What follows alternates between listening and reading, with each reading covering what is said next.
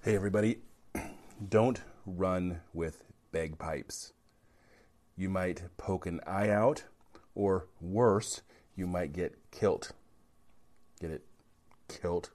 Killed. That's what they wear, kilts. Anyway, welcome to the Daily Devotionals podcast for kids and adults.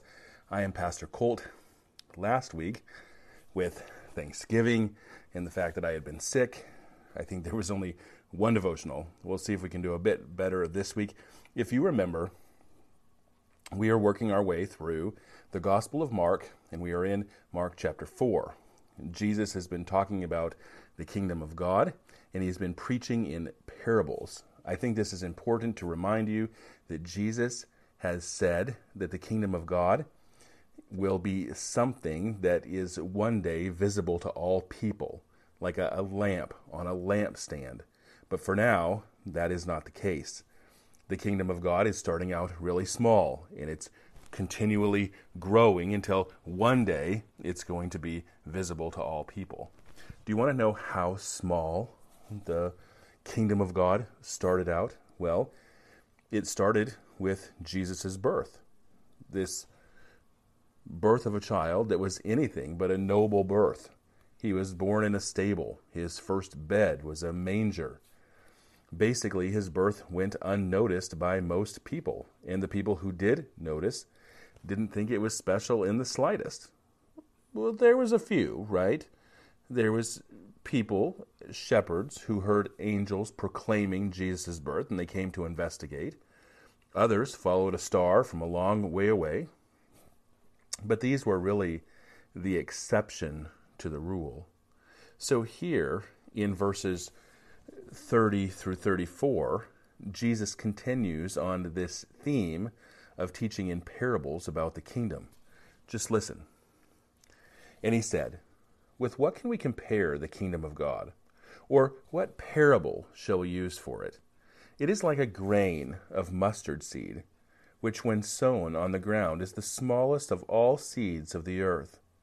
Yet, when its seed is grown up and becomes larger than all the garden plants and puts out large branches, so that the birds of the air can make their nests in its shade. With many such parables, he spoke the word to them, as they were able to hear it.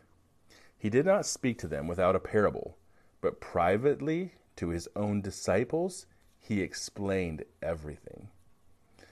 Now, we talked about a parable before about a seed, how a farmer puts it in the ground and it grows. It was really an amazing picture of the kingdom. This parable is about a seed too, but it's a little bit different. Here, Jesus highlights the seed's initial size, saying that it's the smallest of seeds, but yet it grows to one of the largest plants in all of the area. The point of the parable seems to be stressing once again that the kingdom will start off being very tiny and insignificant and then grow to ultimate triumph. I, I, know we've talked about this already some, but I want to highlight something today that you might have missed. Notice that when the seed grows to a plant, the branches are so large that the birds of the air make their nests in its shade. The picture here is that the kingdom grows so large that people will ultimately find comfort within it. Think about this for a moment. This should be of great comfort to places where the Christian church is rather small. When we read the book of Acts and then continue to study what happened in the early church, we know that when the church started to grow, there was people that would come right alongside and try to squash it.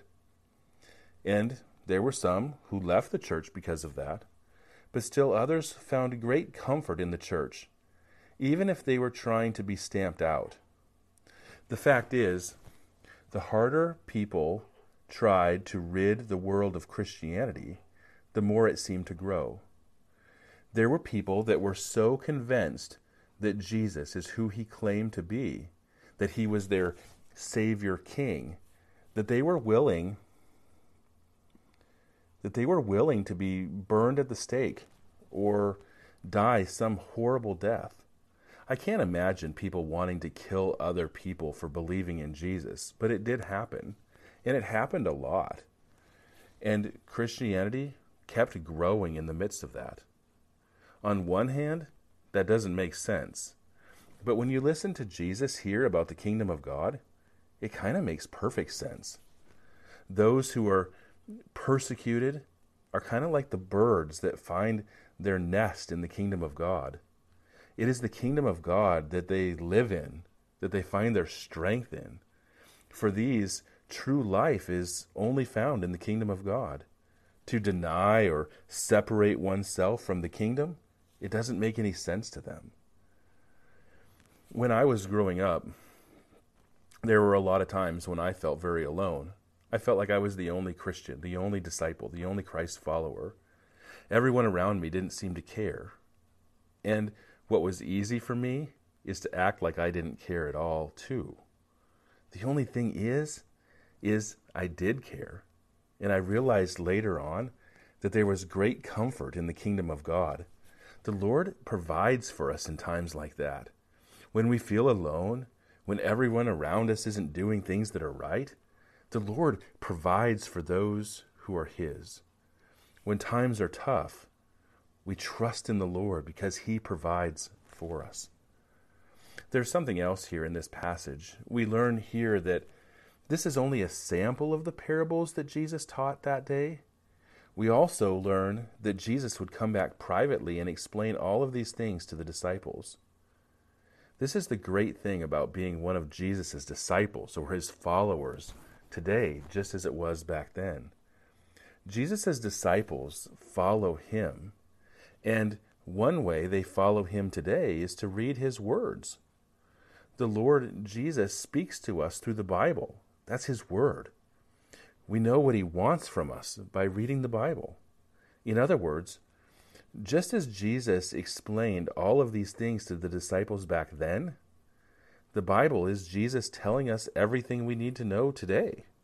The Bible is an amazing book.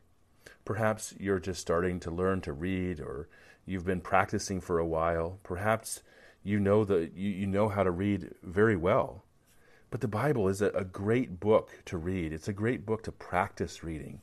And when you practice reading it, find somebody that's a, a better reader so you can ask them the questions that you have. Perhaps a, perhaps a, a parent or an older brother or sister. Now, if you remember our memory time, we've been uh, talking about the boys and girls catechism questions. We did question one last week, and the question one was, Who made me? And the answer is, God made me. Well, question two is, What else did God make? And the answer God made all things. It's a simple question, but it's very important. The answer is so good. What else did God make? He made you, but God made all things. Join us tomorrow for more of the Daily Devotionals podcast for kids. My name is Colt Robinson. I am the pastor of Bethel Church in Yale, South Dakota. You can find us online at bethelmbchurch.org. You can find this podcast on the web at dailydevos4kids.com or wherever you like to get podcasts. If you have questions or comments, maybe a joke idea, don't hesitate to have an adult help you reach out to me on the website or use the message feature in the episode description. Adults, if you like the podcast, please share it on social media. Give us a good rating that will help others find it. See you tomorrow.